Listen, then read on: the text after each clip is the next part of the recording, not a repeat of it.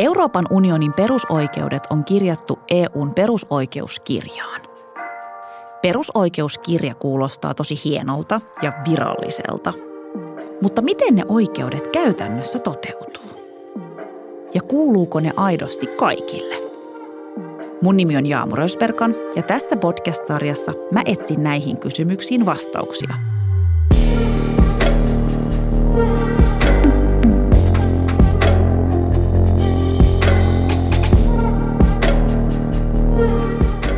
Kukaan ei tiedä tarkkaan, kuinka paljon Euroopassa on paperittomia. Paperittomalla tarkoitetaan henkilöä, joka elää maassa vailla laillista oleskeluoikeutta. Ihminen ei koskaan ole laiton, vaan paperittomuudessa on kyse virallisten lupien puuttumisesta. Paperittomien elämä on usein epävarmaa, ja heillä on hyvin rajatut mahdollisuudet tehdä tavallisia asioita, kuten käydä töissä, avata pankkitili tai löytää asuntoa. Paperittomuus altistaa myös riistolle ja hyväksikäytölle.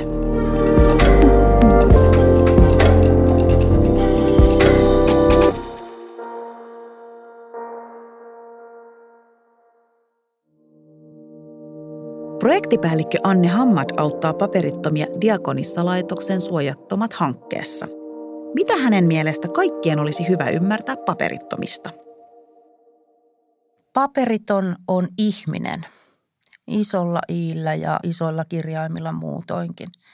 Hän hengittää tätä samaa ilmaa ja, ja pääsääntöisesti syö lähes tulkoon samaa ruokaa. Hän, hän tuntee, hän ajattelee ja suurimmalla osalla on korkeasti koulutetut ammatit. He ovat erikoisasemassa ö, omissa lähtömaissaan olleita ihmisiä ja he ovat monista eri syistä päätyneet siihen – ensinnäkin ratkaisuun tietysti, että ovat lähteneet omasta maastaan, päätyneet Suomeen monien ehkä vaikuttavien tekijöiden joukosta ja haluavat elää, haluavat tehdä töitä, haluavat olla niin sanotusti normaalisti täällä.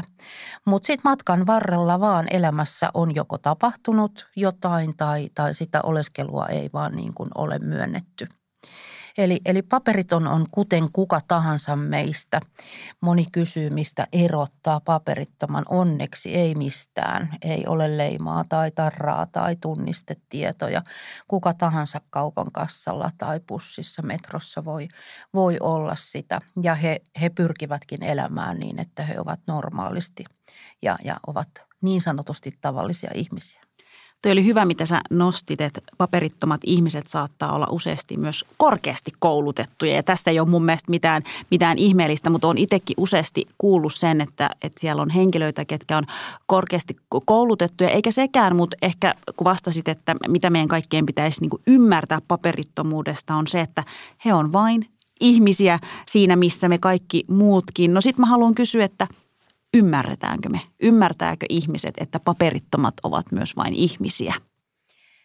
Usein ymmärtävät, mutta hyvin monesti myös, myös kuulemme niitä valitettavia tilanteita, että ei ymmärretä. Mitä sä nostaisit, mitä valitettavia tilanteita? Öö, no sitten siinä kohtaa, kun henkilö tarvitsee sosiaali- tai terveyspuolen apuja – Monissa kaupungeissa on ratkaistu ja päätetty näitä asioita, tarjotaan tiettyjä palveluita, mutta pääsääntöisesti isossa kuvassa silloin kun ihminen ei kuulu Kelan eli kansaneläkelaitoksen tiettyyn järjestelmään, eli ei ole Kelakorttia, ei ole sosiaaliturvatunnusta, ei ole mitään, mikä oikeuttaa tähän samaan – hyvinvointijärjestelmään kuin meidät esimerkiksi täällä maassa syntyneet tai sen oleskeluluvan saaneet ulkomaalaiset maahantulijat, niin he ovat jo valmiiksi syrjäytyneitä. He eivät ole, ole ajautuneet yhteiskunnan ulkopuolelle, vaan he ovat lähtökohtaisesti sitä kaikessa. Eli kaikkien palveluiden saaminen on haasteellista. Saavatko ne ihmiset kuitenkin palveluja? Riippuen kaupungin ja kunnan tekemistä päätöksistä ja linjauksista. Eli perustuslaissa on ainoa pykälä, joka määrittelee lyhykäisyydessään sen, että jokaisen Suomessa oleskelevan henkilön tai jokaisella on oikeus perustoimeentuloon. Ja siinä se yksinkertaisuudessaan on. Sitten on toki sosiaalihuoltolakia ja, ja, ja monta muuta sellaista, missä tarkemmin määritellään sitten jo nykyiselläänkin tietysti tiettyjä asioita, mutta tämän perustuslain momentin mukaan kunnat saa tehdä päätöksiä toistaiseksi itse. Mutta että toki sitten kun ihminen hakeutuu suoraan, menee vaikka jonnekin terveyskeskukseen tai, tai, tai näihin, näihin hyvinvointiasemille, niin se on aina tietysti semmoinen suhteellinen käsite, miten se kulloinenkin hoitaja esimerkiksi tai, tai jossain infovastaanotossa henkilö ymmärtää sen, että mistä nyt oikeasti on kyse. Sitten kun otetaan vielä huomioon, että monet näistä henkilöistä, maahantulijoista ylipäätänsä, niin heidän kielitaitonsa on, on puutteellista. Aina ei osata edes englantia – ja aina ei ole tulkkipalveluita saatavilla tai käytettävissä. Ja sitten monta kertaa, kun, kun ihminen sanoo, että mulla on pää tosi kipeä tai mulla on selkä tosi kipeä, niin se syy voi todellisuudessa olla ihan täysin jotain muuta, eikä hän itsekään tiedä, että mistä on kyse. Mutta näinhän se on meidän jokaisen kohdalla, että, että voi, voi olla pitkäänkin pääkipeä ja sä et oikein osaa itsekään eritellä, että mistä, mistä on kyse. Mutta ne haasteet on moninaisia.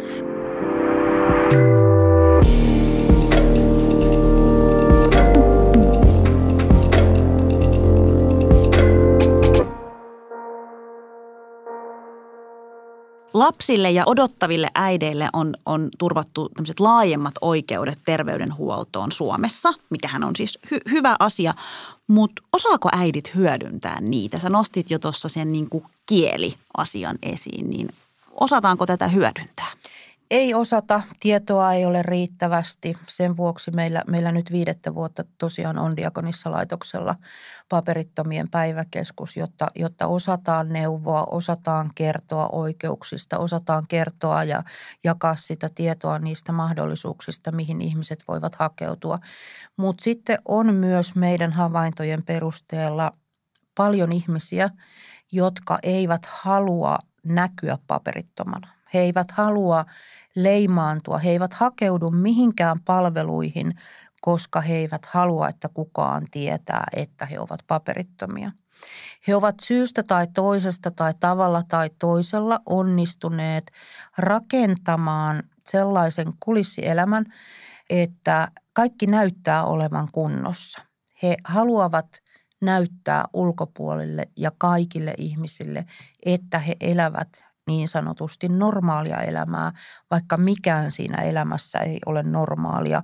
Tai no, he tekevät töitä useimmiten valitettavasti harmailla tai niin sanotusti jopa pimeillä markkinoilla tai jollain tavoin laittomin keinoin joka tapauksessa. He, he kykenevät ehkä maksamaan jonkin verran vuokraa tai asuvat ö, kavereiden, sukulaisten, perheiden luona ja, ja ovat rakentaneet tällaisen niin kuin kulissin siitä elämästä, mitä, miten he kuvittelevat, että he voivat elää mutta eivät hakeudu välttämättä edes minkään niin kuin terveydenhuollon tai, tai palvelun piiriin. Mutta Anne, toi kuulostaa nyt siltä, että ihan kuin heillä on jotain pelkoja. Pelkääkö paperittomat ihmiset siis jotain? Paperiton ihminen pelkää lähtökohtaisesti kaikkea ja kaikkia. Ja mitä monimutkaisemmasta taustatilanteesta ja, ja, ja niin kuin se se historia kaiken kaikkiaan siellä ihmisen taustalla on, niin sitä enemmän pelätään. Usein on haettu monia eri oleskelulupa-vaihtoehtoja. On käyty näitä, näitä prosesseja läpi useita kertoja. Ja meidän viranomaisjärjestelmässä näihin asioihin liittyy myös sellaisia lakipykäliä. Ulkomaalaislaki määrittelee, että – jos maahanmuuttovirasto näkee, että esimerkiksi ihminen yrittää käyttää järjestelmää hyväkseen, hän leimautuu tämän kaltaiseen niin väärinkäytökseen, vaikka harvoin siitä oikeasti on kyse kuitenkaan näiden ihmisten kohdalla, vaan sekin on ymmärtämättömyyttä, niin tästä näkemyksestä seuraa se, että henkilölle määritellään maasta poistumismääräys ja maahantulokielto – jo, jolloin näistä prosesseista tulee entistä hankalempia, e, entistä monimutkaisempia. Ja silloin, kun, kun on tämmöinen päätös tehty, että henkilön pitäisi poistua maasta – niin lähtökohtaisesti esimerkiksi, vaikka hän joutuisi rikoksen uhriksi, niin hän ei uskalla rikosilmoitusta siitä tehdä, koska se, että hän ottaa poliisiin yhteyttä tai, tai uskaltaisi mennä tuonne Pasilanmäelle, niin, niin hän pelkää enemmän sitä kiinni jäämistä siitä, että, että hänellä on käsky poistua maasta kuin se, että minkä uhriksi hän on joutunut. Toi kuulostaa erittäin stressaavalta. Mitä sä sanoisit, että miten pelko ja stressi vaikuttaa paperittomien ihmisten elämään ja, ja ehkä niin kuin erityisesti lasten elämään? Mitä läheisempi se suhde on ja varsinkin vanhempien ja lasten välillä, niin se oma olotila heijastuu. Se väkisinkin näkyy, se väkisinkin tuntuu, vaikka monet yrittävät sinnitellä ja, ja saada ne tilanteet näyttämään normaaleilta tai, tai oikealta elämältä, niin kyllähän se jatkuva pelko, jatkuva stressi huomioiden, että sit monella on myöskin jokin sellainen traumaattinen tapahtuma, että on saatettu pahimmillaan joutua kidutuksen uhri, uhriksi, on ehkä ollut jotain sotaa taustalla tai tai sellaisia asioita, että on kohdannut väkivaltaa. Monella ne matkat Suomeen on olleet, olleet niin kuin vaikeita ja haasteellisia kokemuksia. Lapset on nähneet niissä tilanteissa jo alun alkaen asioita, joita onneksi tässä maassa ei, ei edes nyt niin kuin tämän vuoden tapahtumien myötä tarvitse konkreettisesti lähietäisyydeltä nähdä tai, tai mitä muuta tahansa. Ihmiset joutuvat hyvin, hyvin usein sellaisiin tilanteisiin, että heitä käytetään myöskin hyväksi, joten niin kuin ne heijastumat siitä vanhempien tilanteesta väkisinkin tuntuvat ja näkyvät.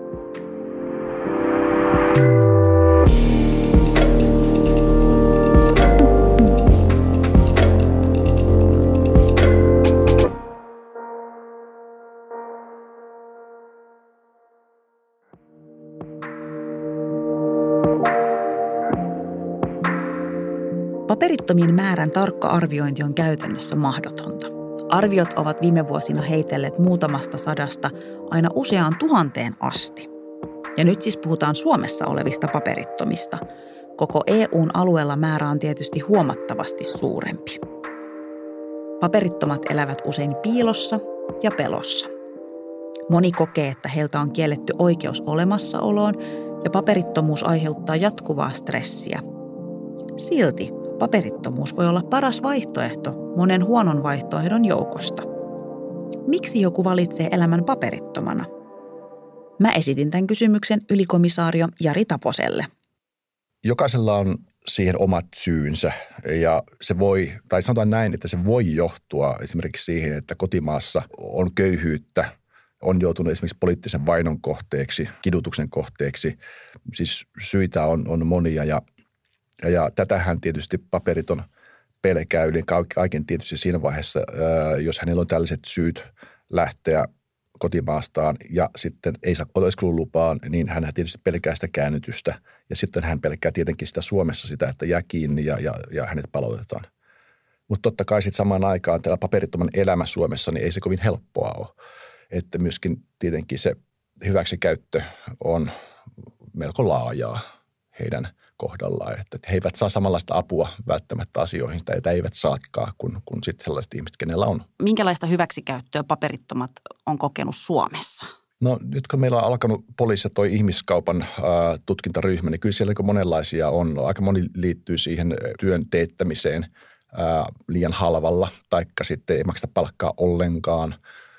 Joku on saattanut joutua antamaan seksuaalipalveluita, tä- tällaisia asioita – hyvin paljon liittyy nimenomaan siihen toimeentuloon, että, että teetetään sellaista työtä, mistä ei makseta sellaista palkkaa, mitä paperillisillä maksettaisiin. Sanoit jo tuosta tai puhuit noista peloista, että paperittomat henkilöt pelkäävät sitä, mitä he, heille saattaa käydä, jos he joutuisivat takaisin kotimaahan. Mitä muuta paperiton henkilö voi pelätä? Toki sitten siinä maassa, jossa hän asuu, tässä esimerkki keisissä Suomessa, niin totta kai tämä hyväksikäyttö on yksi, yksi niin suuri asia ja sitä kautta niin kuin siihen saattaa liittyä väkivaltaa, omaisten uhkailua vaikkapa kotimaassaan, tällaisia asioita, että tiedetään sellaista sellaisia asioita, mitä hän ei ta- normaalisti tekisi. Tai, tai sanotaan, että ihminen, jolla on paperit ja, ja tota, pääsy kaikkiin julkisiin palveluihin on olemassa, niin tällainen ihminen, kun ei pääse niihin, niin, niin hän on aika avuttomassa asemassa silloin. Ja tämä on yksi semmoinen iso asia varmasti, mitä, mitä he pelkäävät. Mutta sitten voi olla sekin, että he valitsivat silti tämän elämän kuin sen, että he tulisivat palautetuksi – lähtömaahan tai kotimaahan. Eli, eli voidaan ajatella, että toiset tosiaan voivat pelätä niin kuin turvallisuudensa puolesta siellä, siellä kotimaassa tai lähtö, lähtömaasta. Ja toiset taas haluaa elää läheistensä kanssa samassa, samassa maassa niin kuin jokainen meistä. Mutta monet myös haluaisi työskennellä Suomessa ja tiukat vaatimukset taas estävät sen. Ja siinä on, siinä on ehkä montakin, montakin kohtaa, mistä, mistä mainitsit. Ja – lähes kaikki paperittomat haluaisi laillistaa oleskelunsa ja elää tavallista elämää osana yhteiskuntaa. Jos ne haluavat tehdä töitä ja, ja, ja haluavat olla osa tätä yhteiskuntaa, niin miksi se ei ole sitten kuitenkaan aina mahdollista? Kyllä varmasti tämä lainsäädäntö liittyy siis siihen ihan niin kuin yksinkertaisesti, että mikäli maassaolokriteerit ei täyty sen arvion mukaan, jonka viranomaiset on tehnyt, niin sen jälkeen se elämä paperittomana osana yhteiskuntaa ei se ole, ei se ole niin helppoa, ei se ole oikeastaan mahdollista. Prosessi lähtee siis siitä, että ihmisen pitää täyttää tietyt kriteerit, että voi elää laillisesti osana yhteiskuntaa. Niin tämä on oikeastaan se lähtökohta ja ne kriteerit vaan on päätetty, että tämmöiset kriteerit täytyy täyttää. Se on oikeastaan aika tietynlainen lähtökohta, mistä, mistä johtuu kaikki sitten ne ongelmat, jos ihminen syystä tai toisesta ei täytä kriteereitä ja silti haluaa olla täällä, niin silloin se vaan niin kuin tulee hankalaksi se elämä. No noin ylipäänsä. Mitä sanoisit, että mitä EU tekee paperittomien tilanteen parantamiseksi? Jos ajatellaan sitä, että ei oltaisi EU:ssa, niin meillä olisi varmaan Eurooppa täynnä eri, erilaisia käytäntöjä. Nämä EUn toimenpiteet, ne kaikki oikeastaan perustuu sopimuksiin, EU-maiden välisiin sopimuksiin tai EU-ssa tehtyihin sopimuksiin. Eli kun ollaan osa Euroopan unionia, niin me sitoudutaan samaan aikaan tiettyihin ää, sopimuksiin, mitä on, mitä on tehty. Että tietyllä lailla siellä taustalla on, on y, ylikansallisia sääntelyitä. Esimerkiksi ihmisoikeudet sisältyy YK taloudellisiin, sosiaalisia ja sivistyksellisiin oikeuksiin, oikeuksia koskevaan yleissopimukseen ja, ja, ja sitten on erilaisia Euroopan sisäisiä sopimuksia, mitkä säätelee sitä, että kuinka menetellään näissä tapauksissa ja erityisesti niin lasten tapauksissa. Mitä sä sanoisit, että mitä voisi tehdä toisin, eh, jotta paperittomilla olisi, olisi parempi olla ja, ja heidän eh, tilanteensa olisi parempi? No tietenkin, jos tullaan siihen, että paperittomuus kroonistuu, eli siitä tuleekin vuosien – mittainen ää, olotila syystä tai toisesta. Yleensä syy on se, että heitä ei voida palauttaa, vaikka on tullutkin kielteinen päätös. Ja, ja no silloin täytyisi pystyä järjestämään asian niin, että heillä olisi ää, ver, verrattain samanlaiset olosuhteet täällä kuin paperillisillakin. Että he sais, saisivat samat julkiset palvelut, heillä olisi samat perusoikeudet kuin, kuin muillakin. Ää, vuosien pitkittynyt paperittomuus, niin kyllä se on niin todella stressaava tilanne. Ja, ja tietyllä lailla se luo sitten meille tällaista varjoyhteiskuntaa, jossa eletään omilla säännöillä. Että jos sä et pysty tukeutumaan ö, julkisiin palveluihin, palveluihin ja julkisiin niin viranomaisiin, niin se on ihan selvä juttu, että sä haet sen turvallisuuden jotain muuta kautta tai terveyspalvelut jotain muuta kautta. Ja me sitten koko ajan me luodaan sellaisia esimerkiksi terveyspalveluita paperittomille, jotka on tietyllä lailla semmoinen niin varjopalvelu, mitä julkisesti ei, ei, ei, ei oikeastaan, se ei kuulu mikään julkisen järjestelmään, mutta silti sitä annetaan. Kyllä mä näkisin näin, että, että se olisi kaikkien etu jos puhutaan turvallisuudesta tai hyvinvoinnista, että pitkittyneessä tilanteessa niitä asia pitäisi ratkaista jollain lailla. Nostit hyvin tuon ton pitkittyneen ti- tilanteen esiin. Siis ö, tiedetäänkö, että ku, kuinka kauan joku ihminen voi olla paperiton? Kuinka monesta vuodesta me, me puhutaan? No kyllä me nyt puhutaan esimerkiksi sen niin sanotusta turvapaikkahakijoiden aallosta, joka oli silloin 2015 alkoi. Nythän toisaalta menee nyt Ukrainan tilanteen myötä niin toinen vastaavanlainen, niin, niin kyllä sieltä, sieltä asti on ihmisiä, mitkä on vielä täällä Suomessa paperittomina. Ja nyt on vuosi 2022. Niin, niin kyllä. Pitkä aika.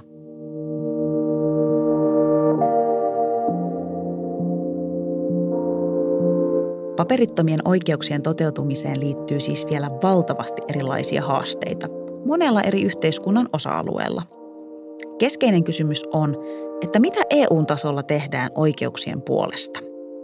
Me kuultiin tähän liittyen Jari Taposen ajatuksia, mutta mä esitin saman kysymyksen myös Anne Hammadille. Mitä EU tekee paperittomien tilanteen parantamiseksi? No tämäpä, se onkin se kuuma peruna, mikä, mikä siellä pyörii ja, ja on pitkään ollut erilaisissa päätöksentekotasoilla niin kuin keskusteluissa ja, ja, ja on, on yritetty Suomestakin tuottaa tietoa, että mitä ne tilanteet todellisuudessa on ja mistä ne johtuu.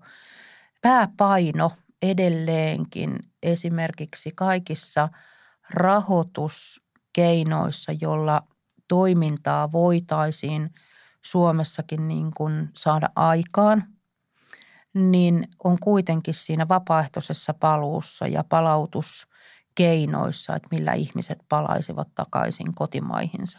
Mutta jos ei se ole vaihtoehto. Se ei ole vaihtoehto ja se ei ole sitä suurimmalle osalle, että vaikka esimerkiksi epäonnistuneissa turvapaikkaprosesseissa, eli kun ihmiset on monta kertaa hakeneet Suomesta kansainvälistä suojelua, niin vaikka maahanmuuttovirasto ei tunnista sitä tarvetta, niin se todellisuus, meillä esimerkiksi puhutaan Somaliasta ja, ja, ja Irakista, niin se todellisuus on kuitenkin jotain sellaista niin kaoottista, että ihminen vähintään kokee, että hänen ei ole turvallista palata.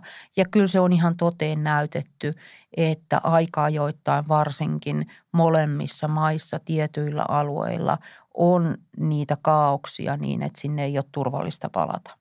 Tai sitten siinä ihmisen historiassa on jotain sellaista. Hän on nähnyt jossain yhteydessä jotain sellaista, mitä hänen, hänen ei olisi pitänyt, nähdä. Ja esimerkiksi sinne lähtömaahan, kotimaahan on jäänyt perheet, muita perheenjäseniä, vanhempia, sisaruksia, serkkuja, joita toistuvasti uhataan, että heidät tapetaan tai heitä kidutetaan, heille tehdään jotain. Mutta siitä huolimatta syystä tai toisesta – juuri näiden henkilöiden, jotka täällä tässä maassa elävät ja ovat, niin heidän osaltaan ei sitä uhkaa ole tunnistettu tai se ei ole riittävä. Joten kun, kun ihminen vahvasti tuntee, kokee, elää todeksi sitä, että hänen ei ole turvallista palata sinne omaan maahansa, niin eihän se vapaaehtoisen paluun ohjelma tai se, että, että valtio maksaa siitä, että sinä lennät takaisin vaikka Bagdadiin, niin ei, ei se ole mahdollista. Ei se voi toteutua heidän kohdallaan. Mutta se pääpaino on edelleenkin niin kuin siinä kuitenkin, että, että pyritään palauttamaan ihmisiä takaisin.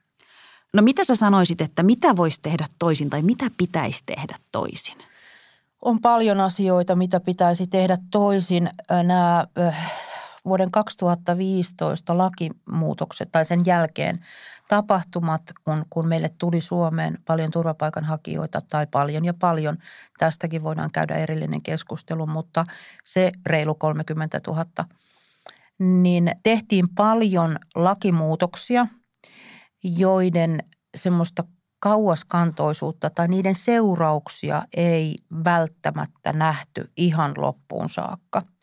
Eli rajoitettiin turvapaikanhakijoiden työnteko-oikeutta, tehtiin semmoisia määritelmiä, että et, et, sä voit aloittaa niin kuin myöhemmin tai et ollenkaan töitä tai sulle ei kuulu oikeutta niihin tai näihin asioihin, jotta ihmisten elämästä tuli vaikeampaa.